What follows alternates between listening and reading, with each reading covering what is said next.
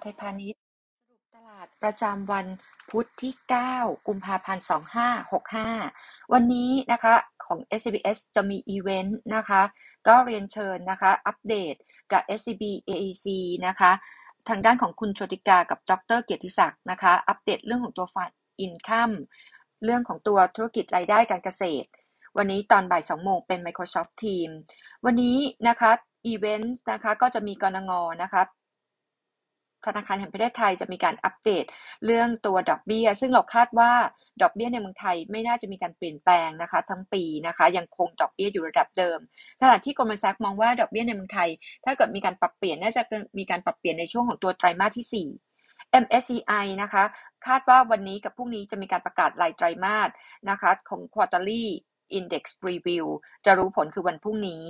แล้วก็วันพรุ่งนี้อย่าลืมว่ามี IPO Peace Living นะคะ ราคา IPO 3.98 listed อยู่ในเซ็ต sector property เข้าเทรด ตัวเลขเงินเฟ้อประกาศ DIF x dividend 0.261 วันพรุ่งนี้ ปตทสพ XD 3 บาทพรุ่งนี้ แล้วก็รามคำแหง XD 0.2 วันพรุ่งนี้เหมือนกัน มาแตะเรื่องของตัวเงินเฟ้อนะคะ เดือนมกราคมตัวเลขเงินเฟ้อของไทย ออกมา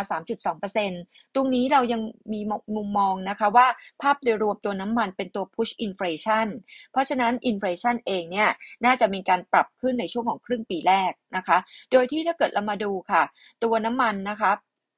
ไตรมาส4 Brent average นะคะจะอยู่ที่ประมาณ 75 เหรียญนนะคะ ไตรมาสที่ 1 นะคะ มกราคมนะคะ average Brent อยู่ที่ประมาณ 90 เหรียญ ราะฉะนั้นตรงนี้ถ้าเกิดเรามาดูเนี่ยค่ะ ตัว Q1 CPI อะค่ะ ยังมีโอกาสวิ่งไปได้อยู่ที่ระดับประมาณ 3.1%ถ้าเกิดปกตินะคะ ตัว CPI เนี่ยมันควรจะอยู่แถวๆประมาณ 2.7%เพราะฉะนั้นตรงนี้นะคะหุ้นกลุ่มแบงก์กลุ่มน้ำมัน Energy Petrochem Refinery นะคะ พวกที่ผูกกับ อินฟลชันยังคงเป็นขาขึ้นอยู่นะคะ ในแง่ของมาแตะนะคะกลุ่ม Energy Petrochem Refinery คุณกบนะคะมองว่า IRPC งบออกมาดีเกินคาดไตรมาส 4กำไร 2,200 ล้านบาท ตรงนี้นะคะเรายังให้ neutral เรา prefer นะคะทางด้านของตัว IVL นะคะ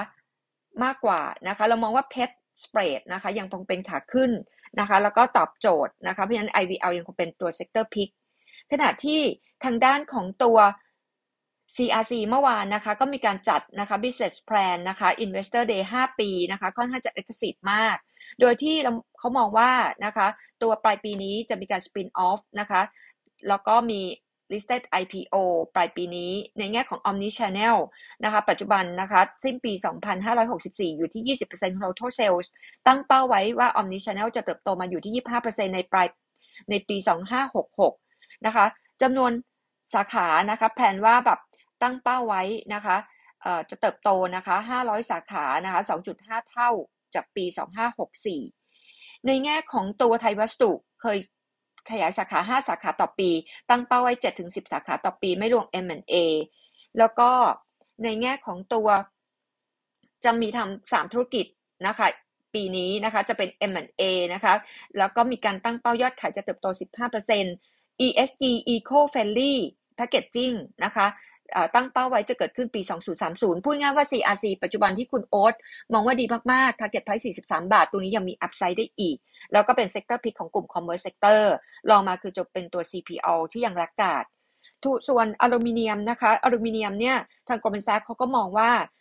ดีมานของอลูมิเนียมยังมีการเติบโตเพิ่มขึ้นนะคะ1 0 0 0 0แสนตันต่อปี ตั้งแต่ปี 2564 ถึง 256 5667 นะคะ มาจาก ธุรกิจ EV อันที่สองค่ะ ตัวคนที่เป็น supply หลักๆนะคะคือรัสเซียนะคะรัสเซียตอนนี้มีประเด็นเรื่อง geopolitical risks นะคะเพราะฉะนั้นตัวนี้ supply จะหายไปนะคะรัสเซียปกติคิดเป็น 13%ของตัว supply ของตัวอลูมิเนียม เพราะฉะนั้นตรงนี้นะคะน่าจะเป็นตัว negative นะคะกับตัว CBG ในแง่ของภาพอื่นๆนะคะก็จะเป็นเรื่องของตอนนี้นะคะเส้นเด็กเราให้ไว้ 1660 นะคะ อย่างที่เรียนไปนะคะก็ o v e เป็นกลุ่มแบงค์นะคะกลุ่ม Energy นะคะกลุ่ม Commerce แล้วก็มี Property Sector เล่นตัว Dividend Play สำหรับกลุ่มแบงค์นะคะเรายังคงชอบอยู่คือ BBL K Bank นะคะแล้วเรามองว่า Dividend นะคะที่ประกาศออกมานะคะตัวนี้อาจจะเป็นตัวที่ผ่อนลงได้นะคะตัว SCB นะคะก็ประกาศ XC ไปแล้วนะคะวันที่ 14 กุมภาพันธ์นะคะวันวาเลนไทน์นะคะออยู่ที่ระดับนะคะ 2.6 บาทต่อหุ้นนะคะ แล้วก็ S B X นะคะ คิดว่าจะมีการแถลงข่าวนะคะ ก็น่าจะเป็นช่วงประมาณกลางปีนะคะเอ่อตอนนี้นะคะรอเอ่อดีเลย์นิดนึงนะคะ จากช่วงของตัวไตรมาสที่1นะคะ ตรงนี้ก็เป็นประเด็นอัปเดตค่ะ จากบลไทยพาณิชย์ค่ะ ขอบคุณค่ะสวัสดีค่ะ